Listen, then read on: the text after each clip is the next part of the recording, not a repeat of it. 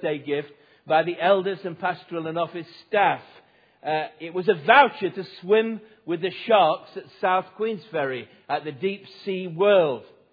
And uh, last Saturday, I finally took the plunge. You were allowed to take two free guests, so I took my son and daughter, Ben and Becky, who took some photographs which you're about to see. It's an interesting experience. If you've never been there, this is not really a plug for it, and I don't get any commission, but uh, I'd recommend it to you. Uh, first of all, the, the, guide took us in this really long tunnel, over 100 meters long. It's one of the longest uh, tunnels of its kind, uh, thick acrylic, uh, so it doesn't break or anything like that. Uh, one of the longest in Europe, and we viewed the place where we were going to dive in with the sharks. And they introduced us to all the different sharks we'd see and this is the longest one, ten and a half feet long, which was called, I think very inappropriately, it's named Tinkerbell. Uh, by the staff, I assume, not by the shark itself. Uh, then, out of the crowds of people who were looking at this and hearing this talk, myself and another guy who was also being given a gift to dive with the sharks, we were taken off from the crowd to a separate small room behind the scenes and sat down with the instructor who gave us some clear instructions about what we should do and what we should expect. And particularly the hand signals that you were to use when you're underwater. Because obviously you can't talk when you're underwater and you've got a breathing thing in your, in your mouth. And uh, I was saying to the children this morning, one of the most confusing ones is that that doesn't mean okay. That means get me out of here quick. Uh, okay is that. And it's quite a job just to remember that. And the guy nudges you. Uh, a flatfish nipped me on the finger, and he went to me, you know, okay. And I went, yeah, and no, no, no, that one, that's right.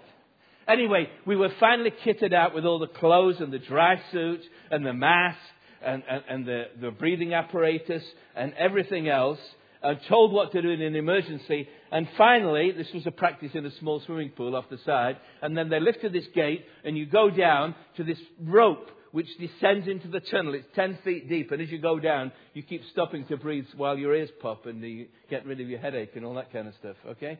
And finally, uh, we got down into the bottom uh, to dive with the sharks. And uh, the, everyone took lots of pictures of us uh, down there. And after 30 minutes in the tunnel, we finally returned to the surface, uh, and I got my, um, there I am again, I got my certificate. There should be a picture of my certificate somewhere that said I actually did it for those who don't believe it. Now, what's this got to do with Mark's Gospel? All right, this is an illustration, all right? So just, just stay with me. I think it, it does work and it may help us to understand what we're looking at this evening.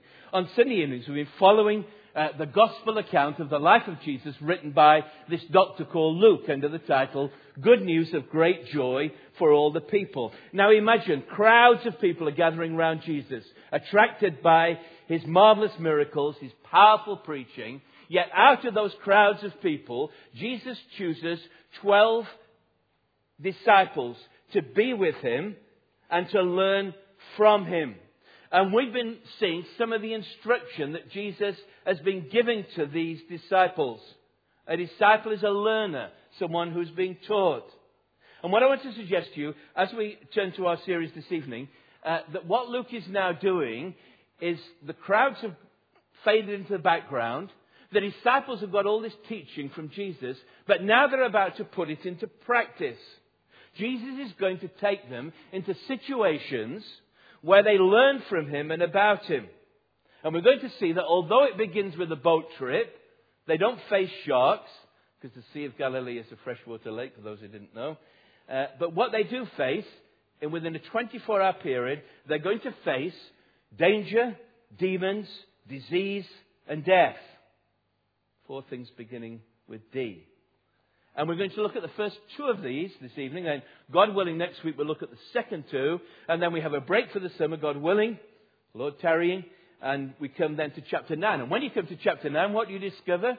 Jesus then sends them out on their own with authority to heal the sick, to cast out demons. Now, I think that's where Luke is going in this gospel. That's what he's trying to show us. So let's look at these first two challenges. I've called it learning with Jesus, learning from Jesus, facing danger and demons.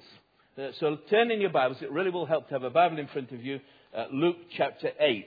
And we're going to read verse 16 through to verse uh, 39, I think it is.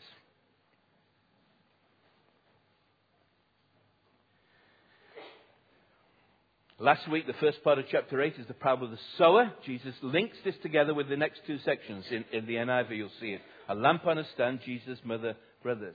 No one lights a lamp and hides it in a jar or puts it under a bed. Instead, he puts it on a stand so that those who come in can see the light. For there is nothing hidden that will not be disclosed, nothing concealed that will not be known or brought out into the open. Therefore, consider carefully how you listen. Whoever has will be given more. Whoever does not have, even what he thinks he has, will be taken from him. Now Jesus' mother and brothers came to see him, but they were not able to get near him because of the crowd. Someone told him, Your mother and brothers are standing outside, wanting to see you. He replied, My mother and brothers are those who hear God's word and put it into practice. One day Jesus said to his disciples, Let's go over to the other side of the lake. So they got into a boat and set out. As they sailed, he fell asleep. A squall came down on the lake so that the boat was being swamped and they were in great danger. The disciples went and woke him saying, Master, Master, we're going to drown. He got up and rebuked the wind and the raging waters. The storm subsided and all was calm. Where is your faith? He asked the disciples. In fear and amazement, they ask one another, Who is this? He commands even the winds and the water, and they obey him. They sail to the region of the Gerasenes, which is across the lake from Galilee. When Jesus stepped ashore, he was met by a demon possessed man from the town. For a long time, this man had not worn clothes or lived in a house, but had lived in the tombs. When he saw Jesus, he cried out and fell at his feet, shouting at the top of his voice, what do you want with me? Jesus, Son of the Most High God. I beg you, don't torture me.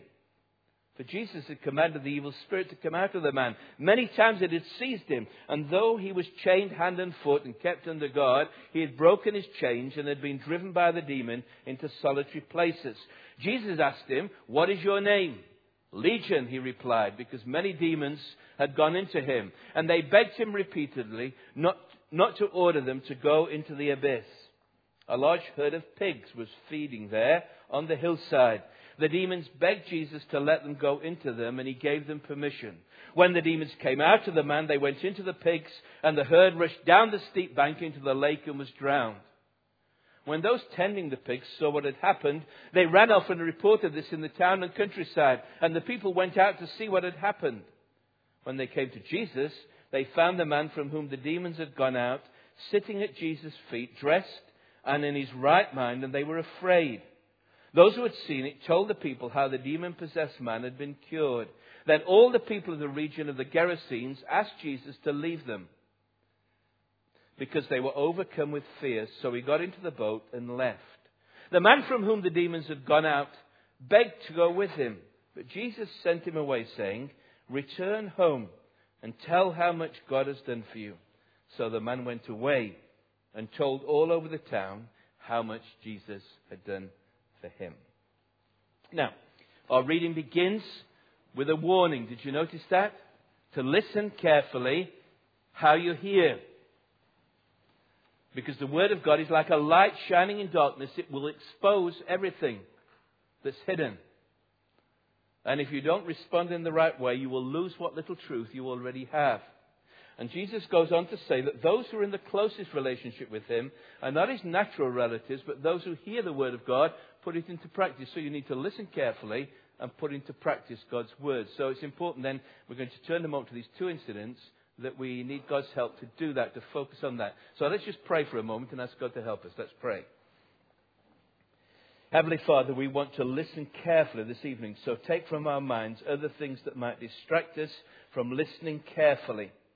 Some of us have a little understanding so far. Grant that we may not lose what we already have or think we have.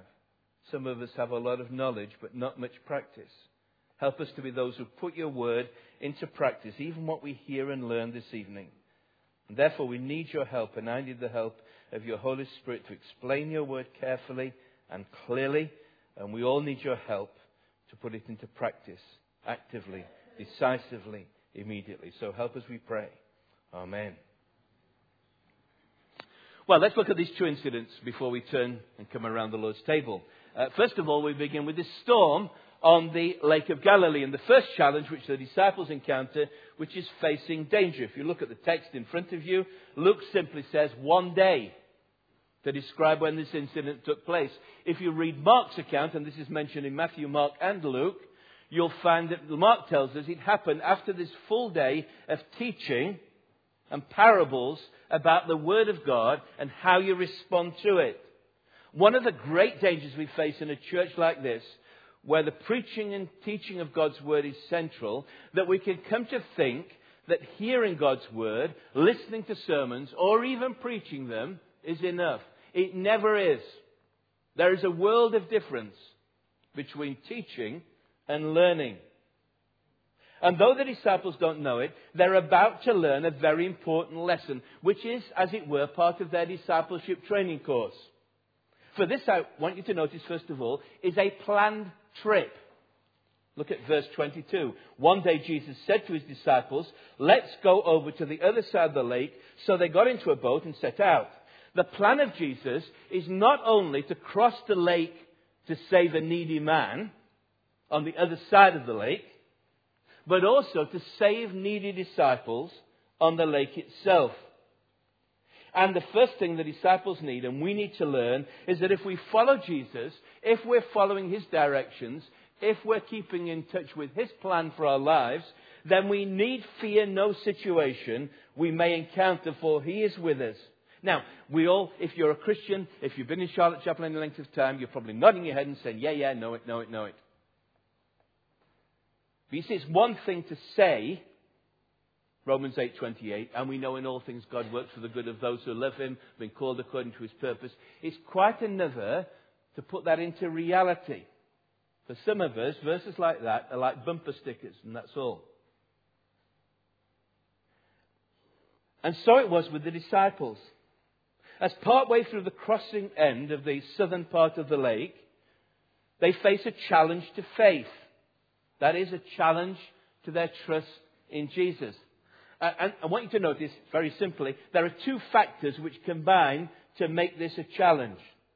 The first is not an obvious challenge. The first challenge is what I would call, it's easy to remember this way, a sleeping Saviour. Look how it starts. As they sailed, he, that is Jesus, fell asleep. Jesus was not only fully God, he was fully man, he was exhausted, he was tired, he slept like anyone else. And so he fell asleep in the stern of the boat on a cushion, I think one of the other Gospels tells us. And no doubt the disciples weren't at all bothered by this fact. Some of them were experienced fishermen who'd spent their working lives on this lake. No problem at all. Let him sleep. We don't need his help with this boat. That is until suddenly and unexpectedly they're faced with a life threatening crisis. As as well as this challenge has two parts to it the sleeping Saviour and a serious situation. A squall came down on the lake so that the boat was being swamped and they were in great danger. Jesus and his disciples are on this sea. It's sometimes called the Sea of Galilee. Uh, Luke calls it a lake. Uh, the Lake of Tiberias, it was called. Uh, the Hebrew word for it was Gennesaret or Kinneroth. Uh, it's the Hebrew word for a harp because if you look at the lake, it's kind of shaped like a harp you've got a good imagination. Now, most of the time, if you've ever been to Israel, it's a wonderful place, and, and most of the time it looks very placid and very calm, but appearances can be misleading. Let me just read you, easy way to do this, uh, some information from uh, one of these Bible handbooks. Uh, listen carefully. Like a giant bowl of water among the hills of Galilee lies the Sea of Galilee. 13 miles long, 7 miles wide. This is no ordinary lake, but an inward, inland sea capable of quick and violent storms. At the surface, the Sea of Galilee is 680 feet below sea level. This makes it easy for winds blowing down across the land of Galilee from the Mediterranean, from the hills surrounding the lake, to come rushing down the hillsides to stir up the sea as if someone was stirring a large bowl of water with a spoon. Within a very short time, a storm can arise. Now, I would imagine that at least four of those disciples who'd fished on this lake had been here before Peter and Andrew, James and John. But this squall is exceptional in its ferocity. Uh, in fact, the word used in Greek for squall there is a word used for a whirlwind or, or like an earthquake on water. And the waves suddenly begin to sweep over the boat and threaten to swamp it. Their lives are in real danger. So much so that they make an emergency appeal. Not to the Galilee lifeboat service, because they didn't have one, uh, but to Jesus. The disciples went and woke him and said, Master, Master, we're going to drown. Here's the question Is the Master still master of this situation? Or is he out of control? Ever been there? As Christian? Something happens? And suddenly you think Jesus is, well, he's asleep, but he's not actively involved. And you wonder, is he really master of this? Maybe you're in a situation like that this evening in your life. And you're asking questions. Is he really master? Can he cope with this? Now notice the response of Jesus. Two things. He rebukes the wind and waters and all is calm. Verse 24. He got up and rebuked the wind and the raging waters. The storm subsided and all was calm. But he also rebukes the disciples and they're afraid and amazed. Where is your faith? He asked the disciples. In fear and amazement, they ask one another, Who is this? He commands even the wind and the water, and they obey him. Who is it? Well, there's no spoken answer, but the answer is absolutely clear. The answer to the question is clearly this Jesus is Lord. You see, you need to know a little bit about what the Hebrews thought about the sea. The Hebrews and Jews are not good sailors, certainly at this time of their history. Uh, for the Jew, the sea represents all that is unpredictable, threatening, even death itself. They knew that you couldn't control the wind and waves. Only one person could control the wind and waves God Himself. So the Hebrew hymn book, the book of Psalms, is full of this. Here's Psalm 89 as an example. O Lord, God Almighty, who is like you? You are mighty, O Lord. Your faithfulness surrounds you. You rule over the surging sea. When its waters mount up, you still them. And the greatest example, of course, historically, was when God parted the waters of the Red Sea and the Israelites passed through on dry ground. But the pursuing Egyptian army was overwhelmed. Now, as soon as Jesus does this, they ask the question, who is this? Answer, he is Lord. He is God. They had no need to doubt. In his commentary on Luke, Howard Marshall writes, the point of the story is not simply that Jesus could still the storm, but rather that the disciples should have trusted his power to help them. Here's the big test. Faced with an unpredictable, life threatening situation. Let me just make a couple of points before we move on to the second story. First of all, the Lordship of Jesus does not just apply to the sea and journeys by boat. Jesus is Lord in any and every situation. And if we are following Him, we can trust Him whenever and whatever storms may arise. Now, again, I'm aware how easy it is to say this. And yet, something unexpected comes along that threatens our security. And immediately we begin to wonder is Jesus in control? Can I trust Him? Secondly, this story does not provide a blanket assurance that a Christian will never be lost at sea or shipwrecked. In fact, if you know your Bible, the best of my knowledge, there's only one other story of a storm at sea in the book of Acts. The Apostle Paul, near the end of the book of Acts, chapter 27, there's a violent storm at sea. The sea is not calm. There's a 14 day storm, and it ends with a shipwreck. Now, what we are promised and what Paul promised to those in that boat, if you read the story, is the assurance of God's word in that particular situation, in the storm and over the storm. In it all, through it all, Christ is with us. In another commentary, the Bible speaks today, commentary on John, Michael Wilcock writes, the disciples of Christ are neither free from tribulation nor helpless in tribulation, but victorious over tribulation. Uh, John Newton, who wrote Amazing Grace, wrote many other wonderful hymns. He is one that we don't sing very often. I did think about singing it, but I wasn't sure whether the, the band were up for it really. But um, I've modern songs, but maybe not this one. Uh, but here's what it says in the, in the song Begone unbelief. My Saviour is near, and for my relief will surely appear.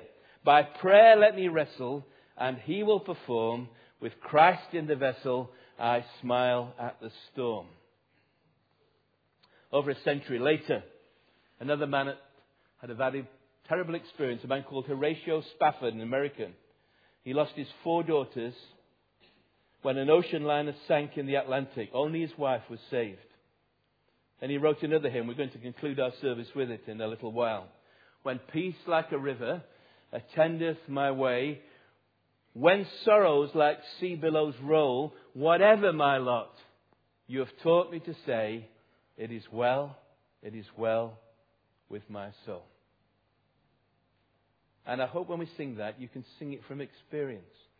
Whatever, peace like a river, storms, crises, Christ is with us. That's the first lesson. But the lesson for the disciples isn't finished. Because as they finally reach the other side of the lake, they face a fresh challenge. Secondly, facing danger, facing demons. Verses 26 to 39. There's some confusion about the name of the place where they land, and you can see the footnote in the bottom. Gerasenes, Gadarenes, Gergesenes. I could talk for another 45 minutes or so about the different scholastic opinions of this. It will not help you in your Christian life whatsoever. It's just a place on the other side, beginning with G, whatever you want to call it. All right? Um, what, what is important is that the destination, again, is no accident. This is a planned trip. Even the storm cannot blow Jesus off course. He's got an appointment with a man on the other side, though the man doesn't know it. It does not frustrate his plans. The other side of the lake was Gentile territory.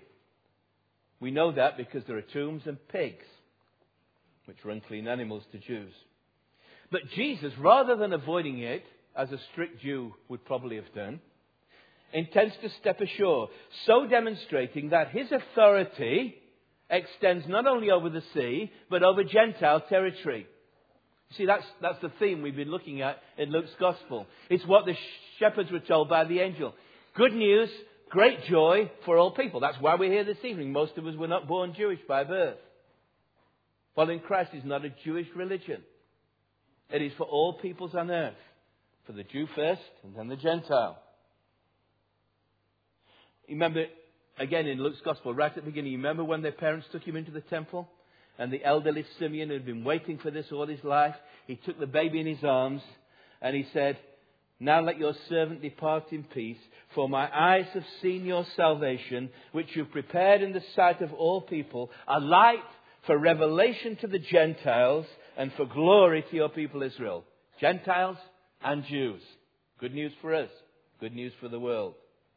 Now the place where the boat lands is riddled with tombs probably hollowed out of the limestone cliffs.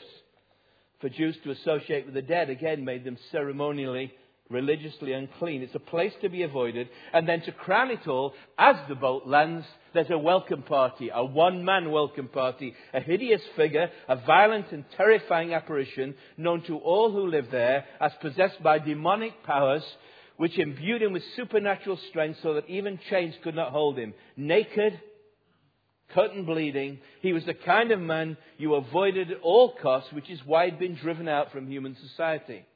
It's what you call a worst case scenario. Can Jesus deal with this situation?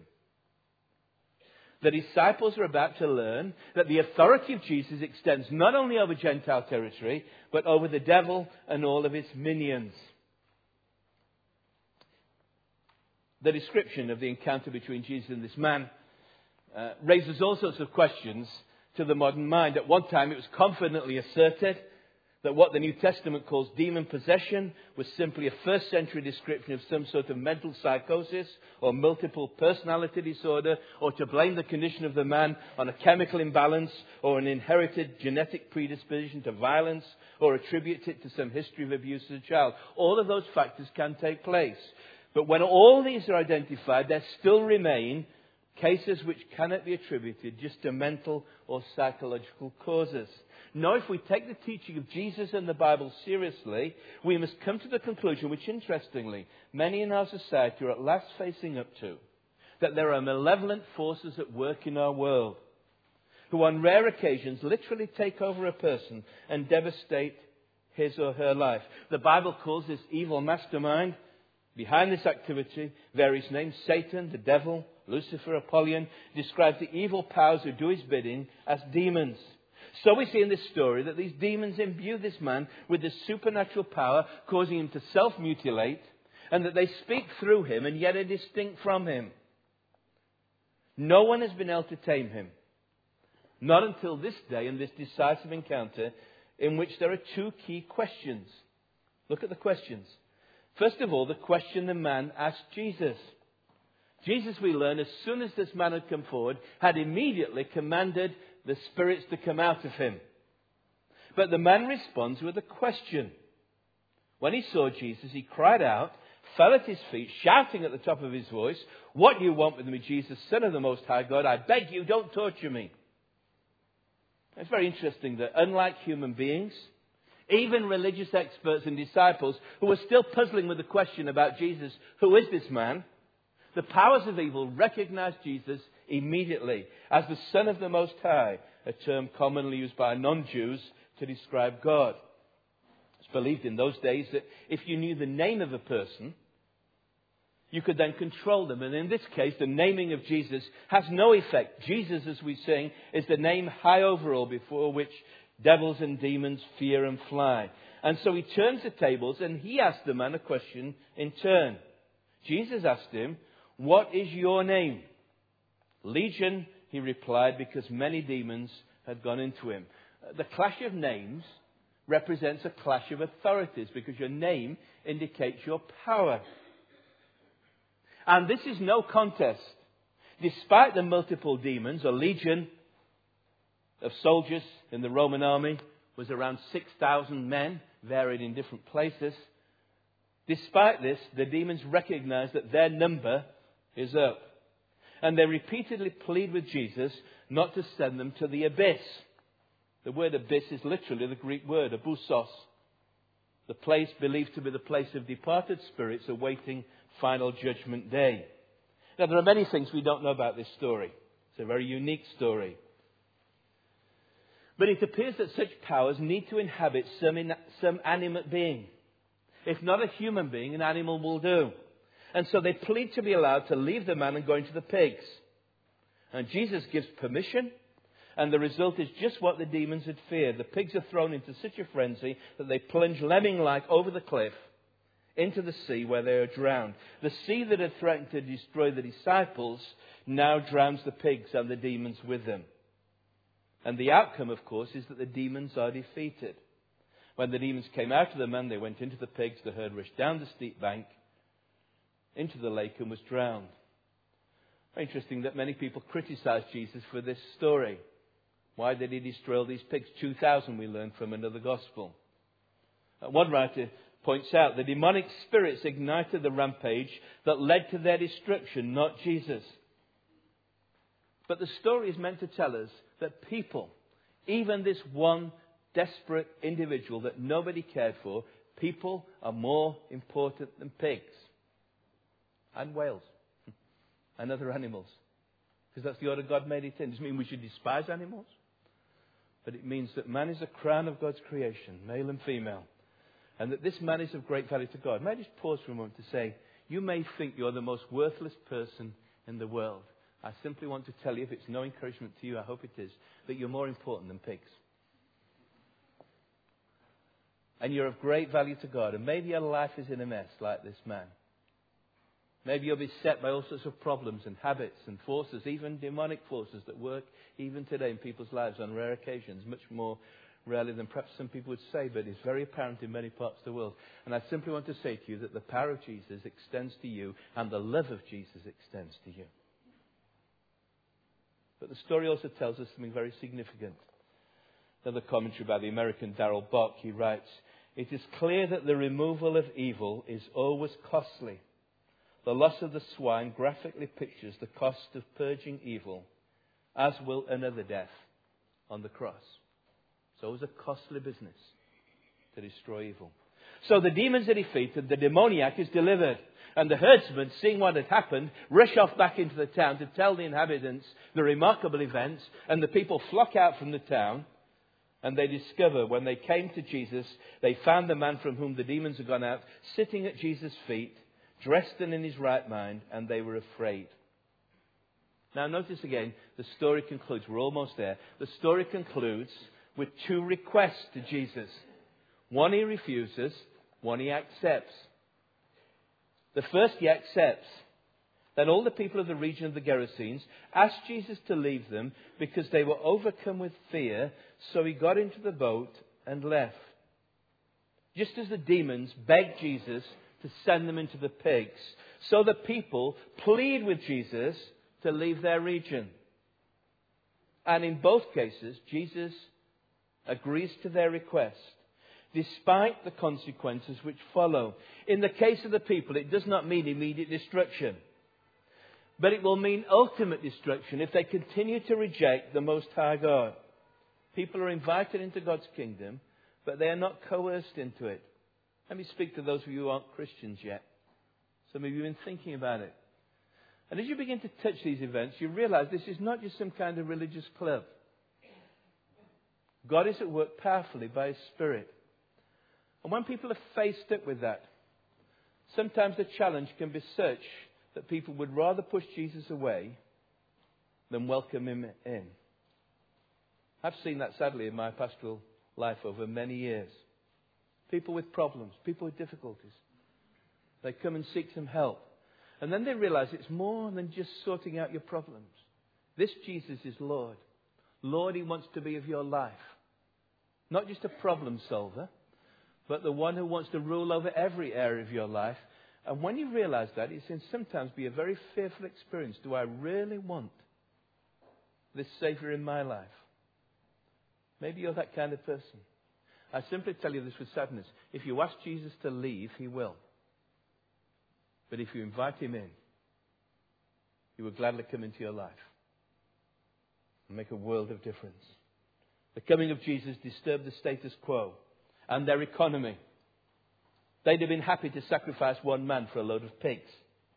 So rather than risk further upset, they asked Jesus to leave. Very significant at the end of his life, when Jesus was on trial, what did the people say? They said, We will not have this man to rule over us. Crucify him. Didn't want him. But the story finishes with the request refused. The man from whom the demons had gone out begged to go with him, but Jesus sent him away, saying, Return home and tell how much God has done for you. So the man went away and told over all the town how much Jesus had done for him. See, the man's request is understandable. He now wants to follow Jesus. He loves Jesus. But Jesus has a better role for him to go and tell the story in his hometown. The word used there, to go and tell, is literally preach.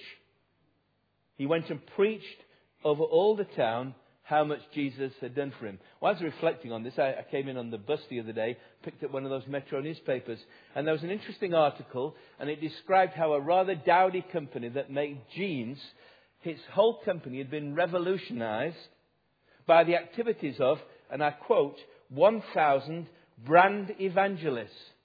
There's a company called Buzz Agents, and the busy bee and they get people just by word of mouth to go around and tell people about their products. And it says they've discovered, inverted commas, that word of mouth marketing is highly effective. Hmm. Quite right, too. How much more so? Those of us, there's a picture at the website if you want to look at it.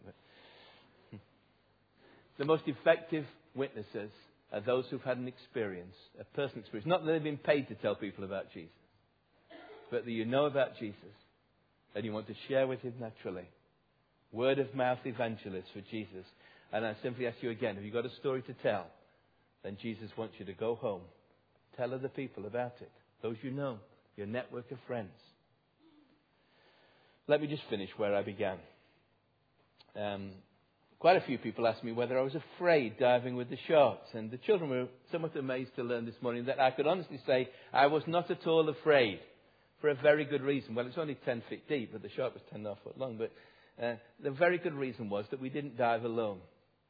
Both I and the other guy both had an experienced diver alongside us who gave us clear instructions, was with us at all times, and he said, in any emergency, just signal, and we'll go up and you'll be safe.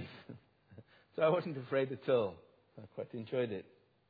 Now, the reassurance to us as we try to learn these lessons, learning with Jesus for all disciples, is that we are learning with Jesus. We can trust Him, we can trust His Word because He's with us. That's our great hope and our confidence. Well, let's sing about that in a great older hymn, and then we'll come around the Lord's table as Rodney leads us.